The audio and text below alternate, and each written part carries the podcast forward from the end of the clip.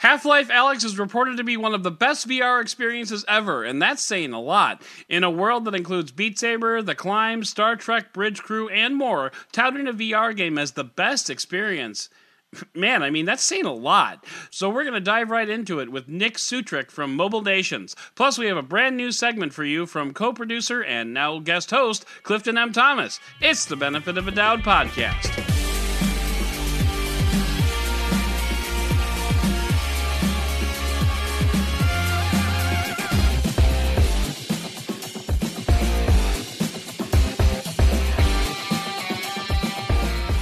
Hello and welcome to the Benefit of a Dowd podcast. I'm your host, Adam Dowd. It's launch week for this podcast, which means that this episode is actually current for you, which has to be exciting. Tonight, we're taking a deep dive into Half Life Alyx, but I don't want you to be turned off. Despite VR being the subject of two out of five top stories so far, this is not a VR podcast. This is a tech podcast hosted by someone who is a big fan of VR. So bear with me. I know VR is niche, but, you know, it's my niche. But that isn't all this podcast is about. No, no, no, no, no. We've got a brand new segment coming your way from Cliff, but first, we have to get into the news of the week.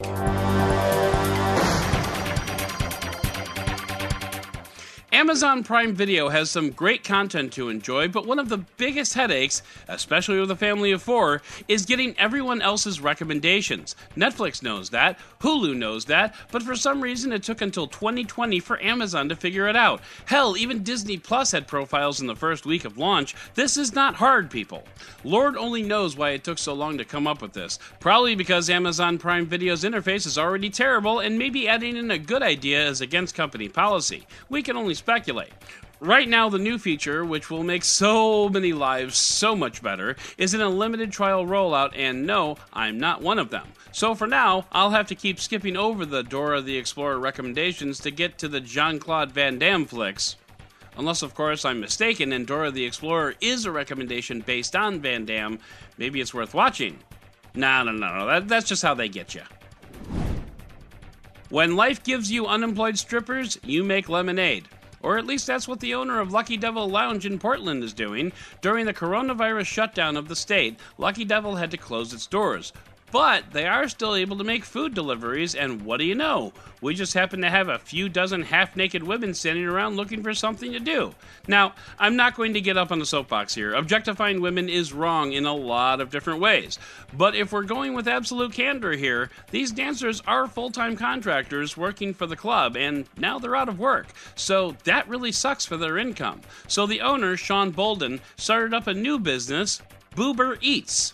He's still got a kitchen and can still deliver food, so now when you order undoubtedly day old chicken wings from Boober Eats, you get two strippers delivering the food, along with a security guard to make sure no touchy touchy. Meanwhile, bartenders and other staff members are also still employed, cooking, taking phone calls, packing orders, and so on. Everything that I've read about this says that this is a very Portland, Oregon thing to do, and if you only look at the face of this thing, it really is innovative AF, and I applaud it. But I'm not going to look too much deeper into it because I suspect I probably won't like what I find. As discussed last week on the podcast, coronavirus is putting a lot of people out of work. With the coronavirus crawling into American shores and planting its flag at the base of Mount Rushmore, the federal government is starting to look at bailouts for the American people and for corporations because, well, Republicans are in charge. But one set of companies The Verge thinks should not be bailed out is the cruise industry, and there's one very simple reason for that. They're not American companies. Oh, sure, they have headquarters in Miami, and most of their top execs surely enjoy the surf, sun, and fun of the East Coast, but cruise lines themselves are incorporated in places like Panama and Bermuda, so guess what? They don't pay taxes here in the States. Maybe they pay a little bit of property tax for some buildings, though I doubt it. And maybe, sure, they pay some employees who spend tax dollars in Miami, but a good majority of their business dealings takes place off of American soil, so why should we bail them out? Yes, this is turning a bit political, but it's an election year, so let's bring this back to tech. Cruise ships are enormous polluters. Like the average cruise ships that sail around Europe put out more sulfur dioxide than all of the cars driving around in Europe, and that's well, that's a lot. Make them solar powered or wind powered or at least less crappy for the environment, and maybe we can have a conversation.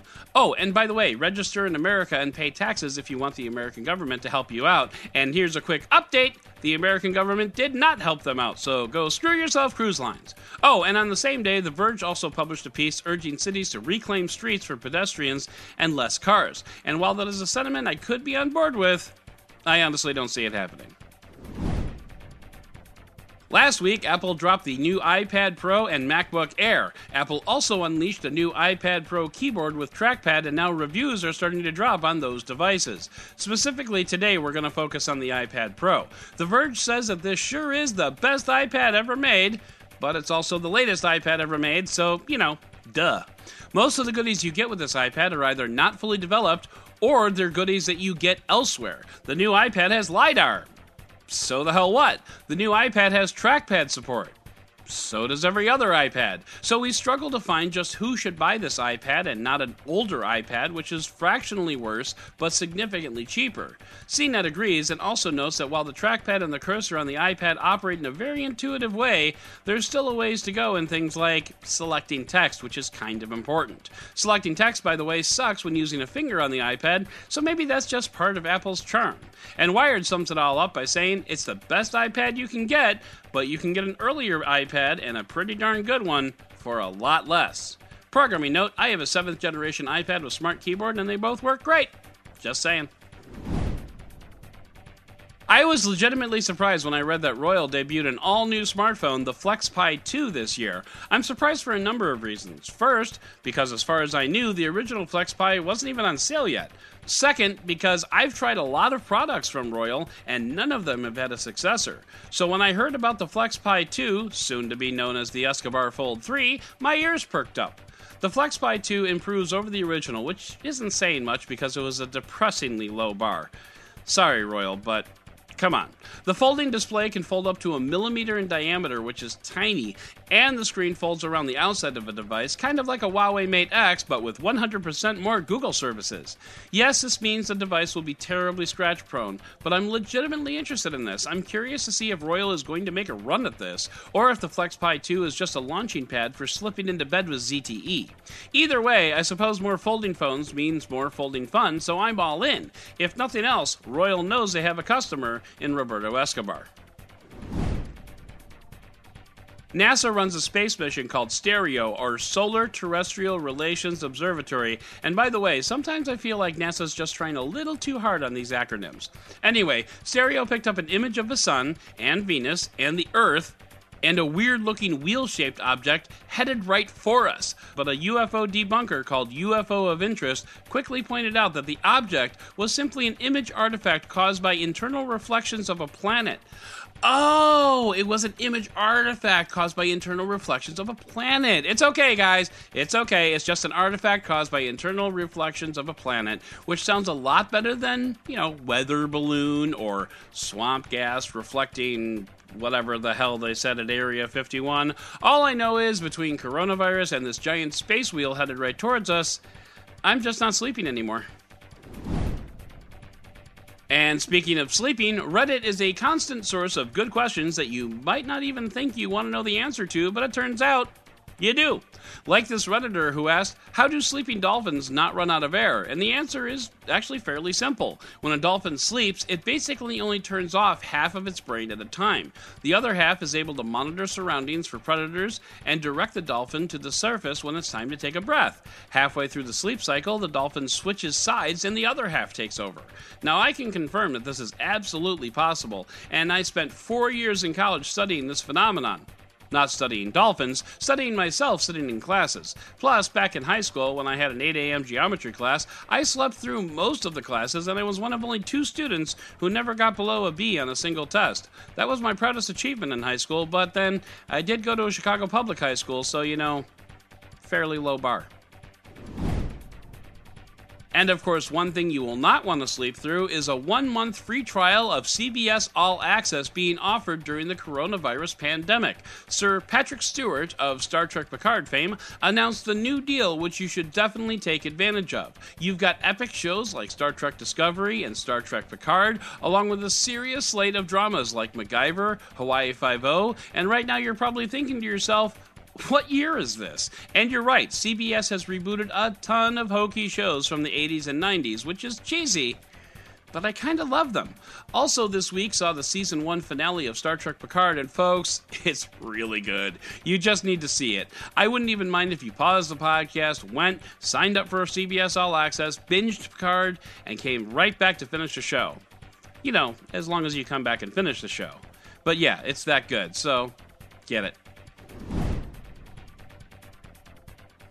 Android Authority published its review of the Huawei Mate XS, which is Huawei's second foldable phone. And yeah, it comes from Huawei, so I'm going to lead off this segment with a direct quote from the review itself. Quote, in what follows, I'll necessarily be taking two things as a given. First, that you're on board with the basic premise of an expensive foldable device, and second, that the absence of Google apps and services on recent Huawei devices isn't a deal breaker for you. And yes, it's absolutely a deal breaker, so that's all I have to say here. A couple of weeks ago, we talked about Elon Musk and his statement that he would start making ventilators if there was a shortage. A user on Twitter was quick to point out that there is actually a shortage now, so make with the ventilating, Elon. Well, Musk is a man of his word, except, of course, when those words are about self driving, that is. So Tesla is currently in the process of reworking a part of a gigafactory in Buffalo, New York to start making ventilators. Good on you, Elon. It's always nice when a social leader takes responsibility for his own words like this, so credit where it's due. Well done, sir. You have our thanks. Now, the trick is to convert the factory and actually start making ventilators, which may not be terribly straightforward, and I have to wonder if all this will be done before, you know, the coronavirus blows over. I'm far from an expert in this, so I'll reserve comment, but good going all the same, Elon. Zoom is an invaluable tool for companies, especially now that the world is under self quarantine. However, when travel company TripActions decided to use this invaluable tool to lay off around 100 workers at once, it didn't go well. What the customer service reps thought would be a standard meeting turned sour very quickly, as the first item on the agenda was also the last item on the agenda. Hasta la bye bye. And if that sounds cold, it's because it really was cold. Imagine 100 different videos all playing at once with varying levels of shock, sadness, and horror all at once and all streamed to each other. Now imagine that you're the one that showed up late to that conference call. This is one of those few times when it's actually better to use email rather than an instant communication tool like that, if for no better reason than to allow people to cope in their own way in private. TripActions. you are a bad monkey and you do not get a cookie. It's probably for the better that I'd never heard of them before, and probably never will again. Well, you know what I mean. Stewart Butterfield, the CEO of Slack, has undoubtedly had a very interesting month. On the one hand, he got a ton of new signups from people and companies newly working from home suddenly using Slack. On the other hand, he had a ton of customer support for new customers and companies newly working from home suddenly trying to figure out how to use Slack. Butterfield launched a long Twitter thread detailing what the last month was like for him, day by day, and he included a few of his Slack messages to team members, some of which were very decent. Things like, No matter how overwhelmed you are, we got this. Help when you can, ask for help if you need it. Overall, it's a very good read, but it's a long thread, so maybe wait for a coffee break or something. Whatever the case, Stewart Butterfield, we salute you for sharing, and we urge you to keep on doing what you're doing because it's inspiring and frankly, you're making some real bank right now. Apple is offering 90 day trials of its video editing software Final Cut Pro and brand new audio editing software called Logic Pro. That's an awesome trial period for arguably great software if you need to edit videos or audio. Now, I can't speak for that because despite being on a Mac more than half the time, I actually don't use Final Cut. I'm firmly embedded in the Adobe ecosystem, despite how bad some of their software is. But this podcast is being edited on Audition, and any videos I make which are precious few of late, are done on Premiere, and that's mainly because Adobe is cross platform compatible so I can edit on anything. Final Cut and Logic Pro are both macOS only. Don't get me wrong, it'd be nice to just buy the software once and get rid of the subscription stuff, but I can live with it since I use a ton of Adobe software and make it worth it. But if you're curious and you're on a Mac, you've got three months to test it out. Some creators I know swear by Final Cut, so maybe it's worth a shot. Personally, I've found Premiere and Audition to be delightfully intuitive, which definitely flies in the face of most other Adobe software. Fortunately, those two are the two that I use most. Reply All Hell is a special place reserved for corporate drones who either don't understand the Reply All function, don't understand the Reply All technology, or are just plain mean. But you'll be happy to know that even a technological bastion like Microsoft is susceptible to the perils of the Reply All, as 50,000 Microsoft employees are currently ensnared in a Reply All fiasco this past Friday, undoubtedly made even worse since most of those people were probably working from home. I really don't have much else to say here except that Reply All bombs are much like Sharknado sequels. It's really best to just ignore them and hope they stop on their own. And finally, Beat Saber, the popular VR game and subject of our discussion of a couple weeks ago, dropped a new music pack from artist Timbaland this past Thursday, and folks, it's pretty tight. I played all five songs on Expert, including one full combo, plus, I've pulled down two Expert Plus finishes as well. Very good songs to be had here, plus, now that I've reported on them, they're tax deductible.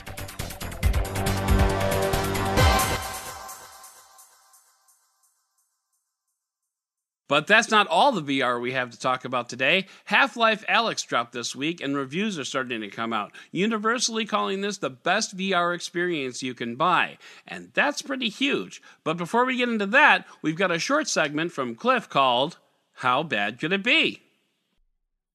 If you walked outside right now, assuming you're not outside right now, and if you are, get back inside, there's a pandemic there's a slight chance that if you held your hands up, a pair of true wireless earbuds might just land in them. They're everywhere. And if you're not a discerning audiophile, they are, as our friends in the United Kingdom say, cheap as chips. Seriously. Amazon has true wireless earbuds for as little as $10. Now, I'm not suggesting you should buy items like those, but you could. Also, that's why I'm here to see what your money gets you at prices like that. I'm just really curious to see if good gadgets can be held at a really good price, like a $50 or less kind of price. Hopefully, more like less than $20, because really, how bad could it be?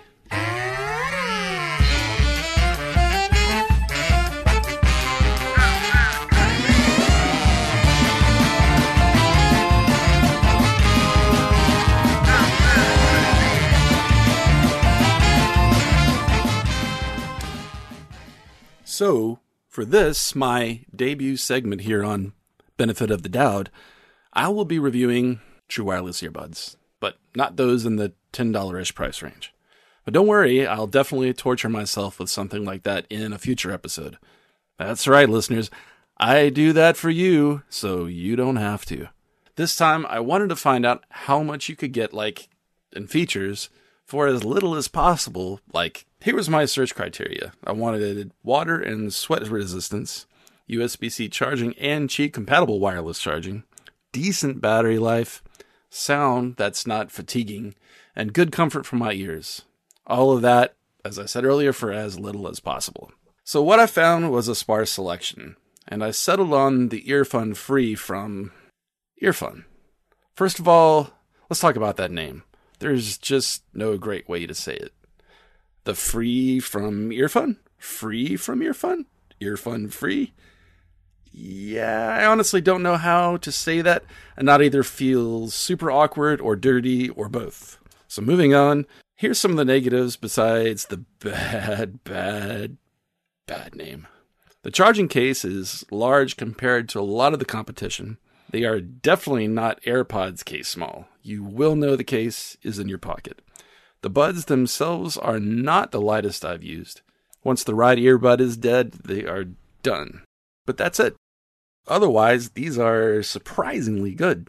There's the obvious good stuff They have the option for a USB C and wireless charging that's Qi compatible. That's not something you generally find for less than $100 in these. The mics have noise cancellation for when you're making calls. That's not half bad. Like my wife could actually understand what I was saying and sounded almost like I was on the phone. They're rated at IPX7 for water and sweat resistance, so they can be your workout buds if that's your thing. So the comfort for these was actually really good for me. Despite having a melon head, I actually have very small ear holes, which takes me back to the name Earfun. But anyway, yeah, the fit was really good for me once I found the tips that suited my uh, ears. Obviously, that's going to vary depending on the person. You may not find that these fit well for you at all, but that was my experience. Uh, the sound was just awesome for continued listening. It's tuned more towards the mid range and it's got a little punch of bass, which means it's going to suit the tastes of most people out there. I guess if you're really into classical music, these might not be for you. Finally, there's the price $50! Holy crap! I can't believe these are as good as they are at that price. Check the link in the show notes uh, for further details. So, how bad could it be? Not bad, Earfun. Not bad at all. Now, you might need to talk about that name though, because. Yeah, no.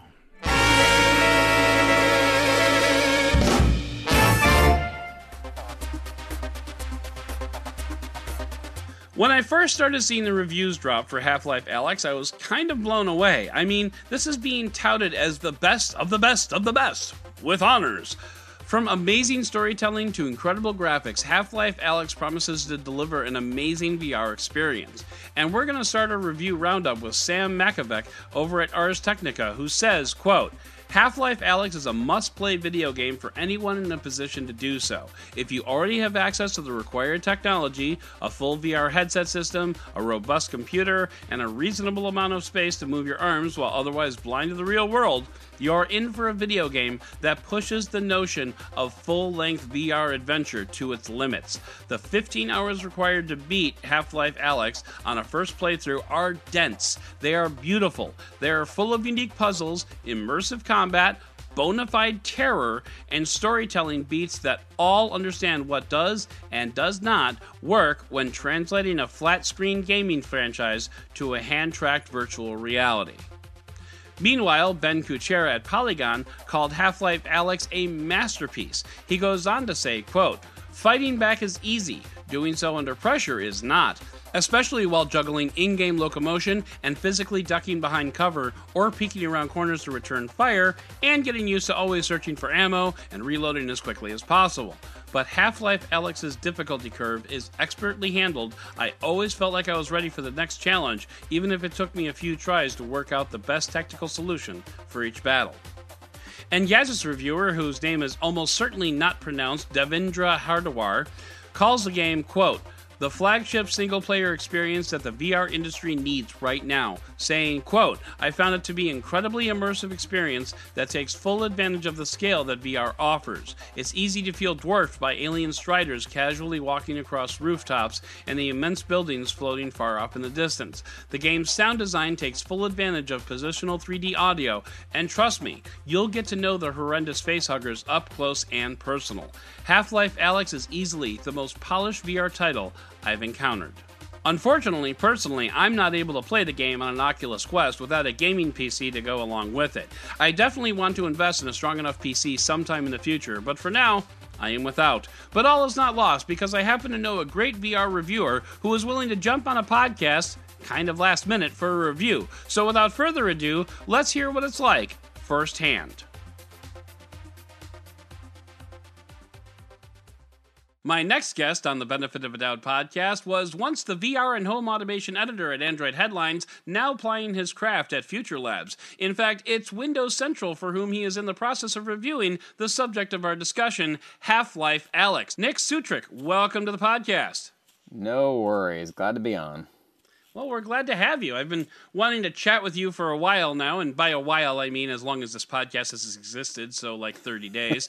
um, but uh, yeah, no, it's uh, we've been we've been chatting offline, and you are in the middle of your review for Half Life Alyx for Windows Central, and because of that, I said, "Ooh, ooh." let's let's chat about that because everything that I've read about this game seems to indicate that this is like the best thing to happen to VR since like VR. So um, I was wondering, are you kind of in line with the the things that I'm hearing from the reviews? Yeah, it's. I would say it's definitely the best VR shooter. Um, maybe we should say single player shooter because we got a bunch of multiplayer ones that, you know, obviously don't compete because there's not multiplayer in this game. But Okay. it's it's incredible. Um, Valve definitely crafted something that I would expect of them, and Okay. they did not miss the mark at all. Um, Gotcha. It- Very cool. Valve is a really interesting company because, for the most part, they only put out a game when it makes sense to, either on a technological level, a thematic level, storytelling level. Something has to be.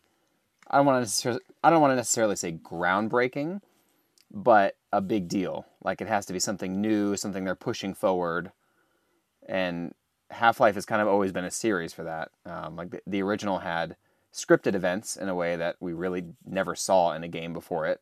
Okay. Um, and then the second one, you had facial animations and physics. They had like the gravity gun, and you know, physics weren't exclusive to Half Life, but it did stuff differently and better than almost anything else at the time. And, and that's kind of the same way Alyx works. Um, in Half Life Alyx, you know, we have other shooters, we have other VR shooters, we have plenty of science fiction games, um, but just all the pieces put together really make something special and worth having a VR headset for.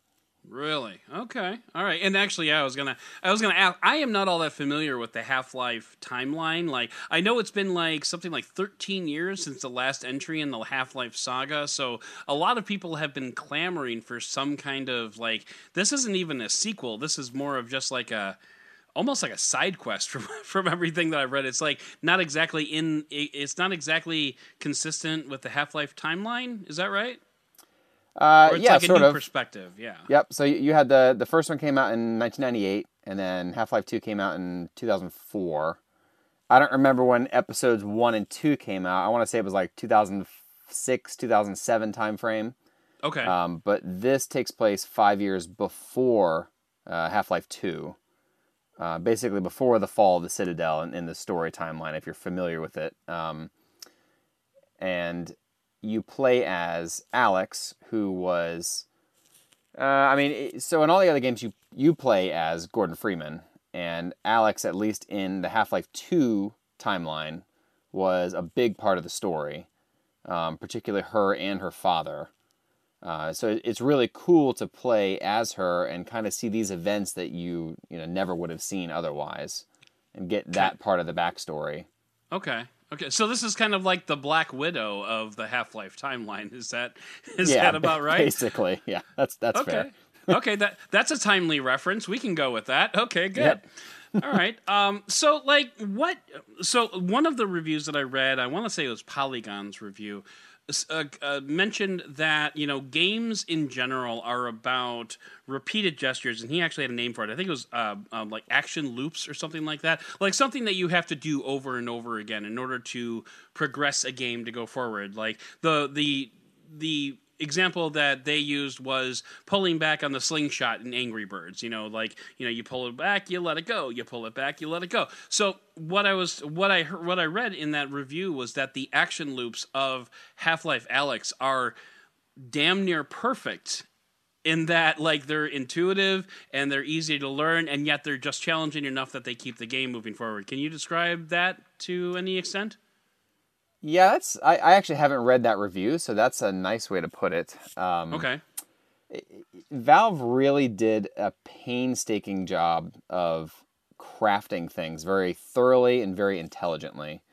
Um, so when it comes to VR, uh, like let's take user interface for example, right? Um, most traditional user interfaces don't work well in VR. Um, there are a couple of games that will say they put you in a spacesuit, right, and you can see out the helmet, and you'll have a HUD, so you have like your health bar on the top, and you know little things like that around the screen, and those always feel awkward in VR. Anytime they do that.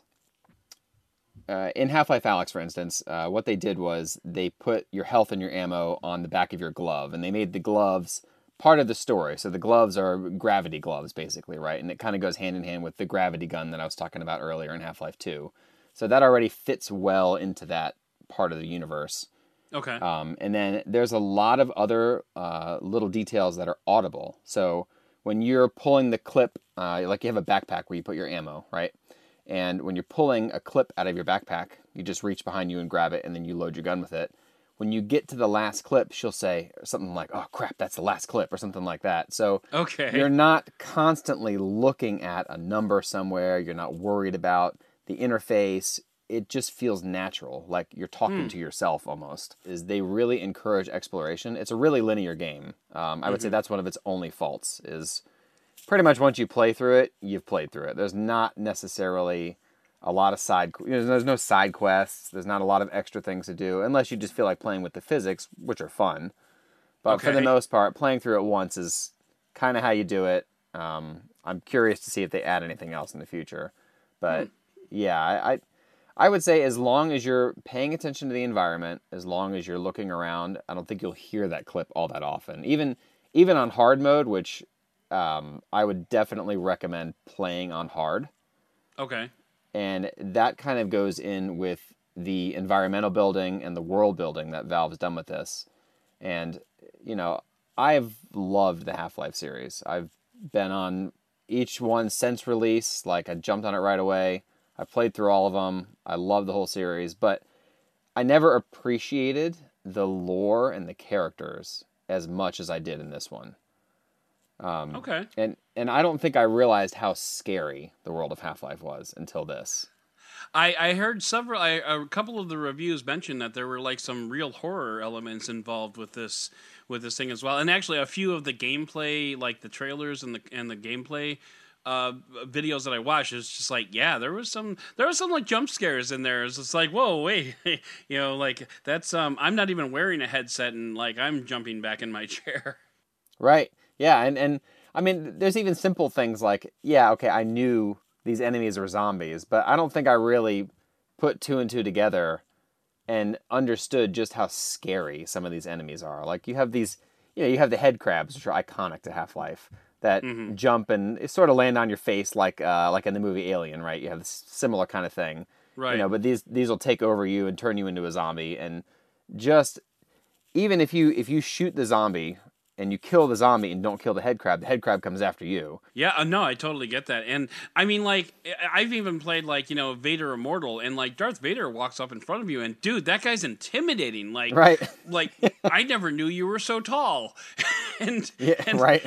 So, like, I want to get back into, like, a little bit of the mechanics of the game. Like, how, how are those, how are the mechanics in the game? Because, like, some games feel really good. Like I've played, you know, like using the example of like Drop Dead, that actually kind of makes sense. You know, you got the holster in front of you, and when you you- when you grab your gun, you can kind of feel that it's grabbing. And so, like, how are the mechanics of the game? You, you Valve paid attention to a lot of the details, so I'm assuming they're good. But like, how are they good?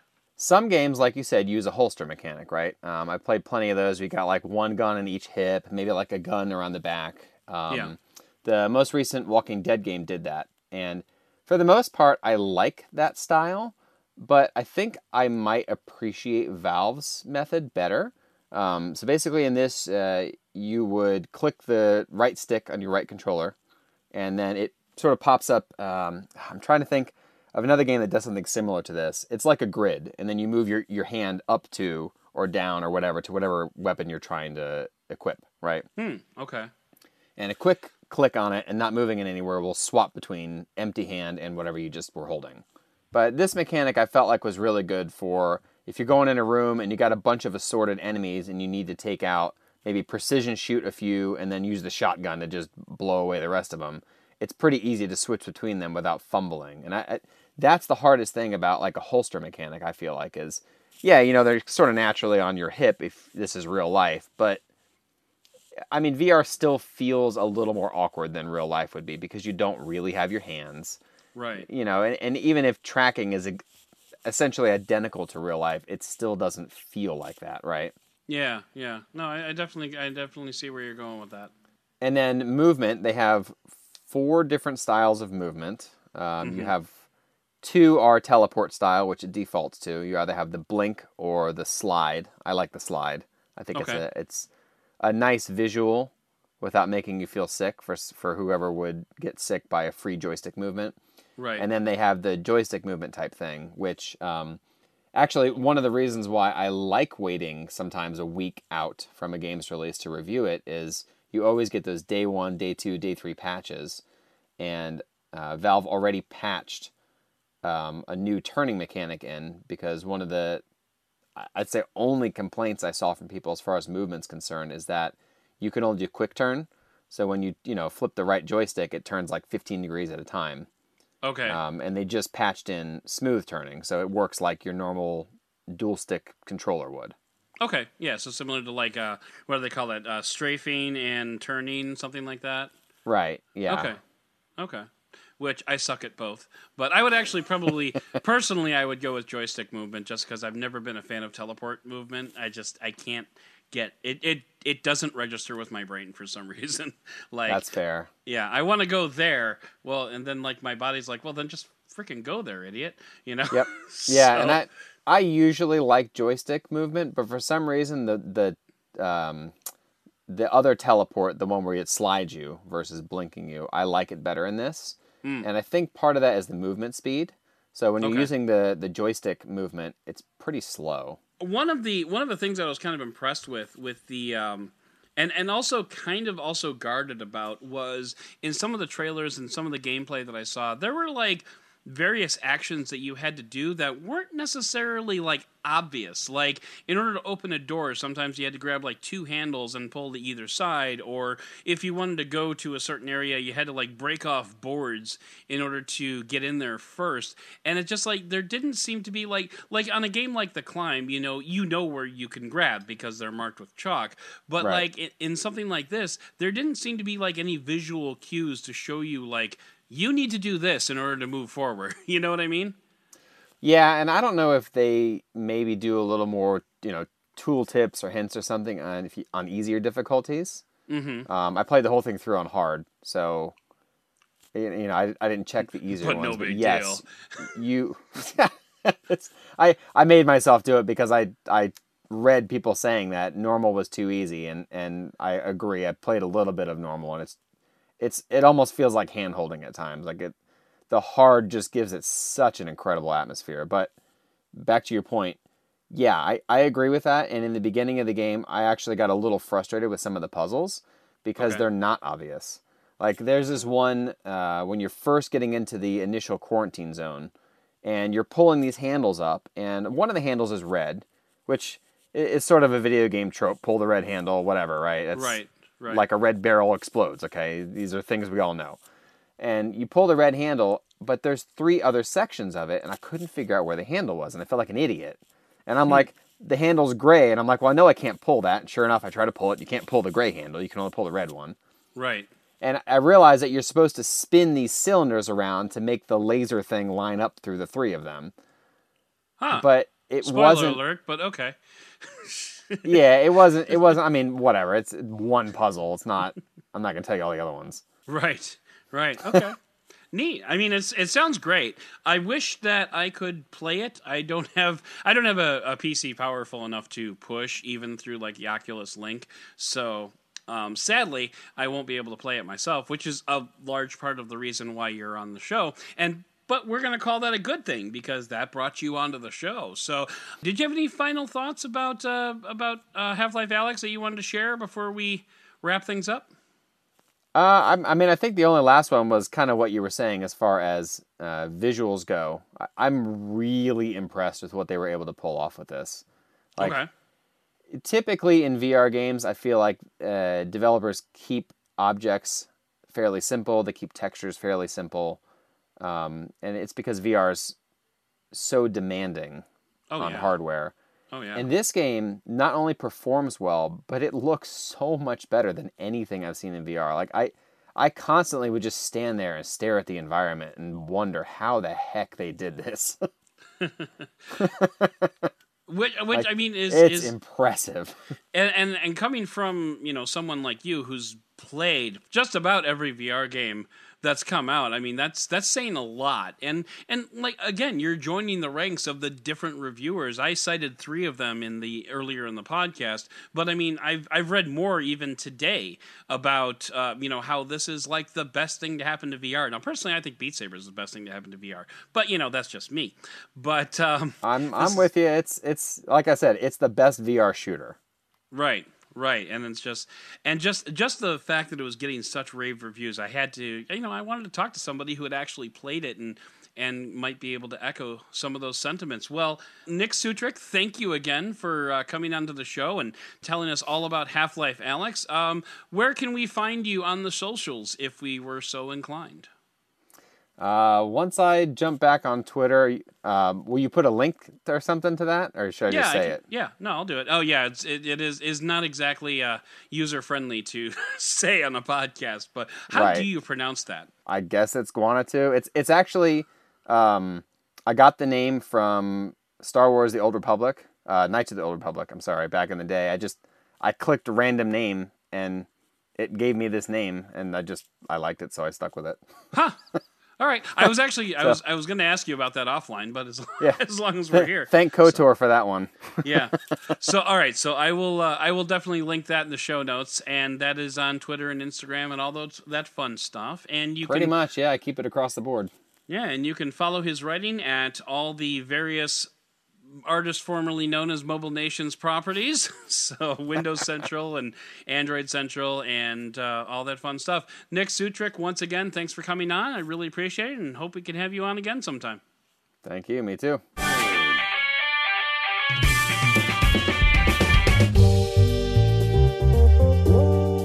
So that's going to do it for this episode of the podcast. I'd like to thank Nick Sutrich from Android Headlines for lending a last minute hand to our show here. And I would like to thank co producer Cliff Thomas for his new segment and for all his hard work behind the scenes. Now that we've officially launched, please remember to subscribe to the podcast and please leave a review. It's especially critical in these first few weeks. But overall, I'd like to thank you, the listener, for tuning in and for subscribing. And as always, for giving me the benefit of the doubt.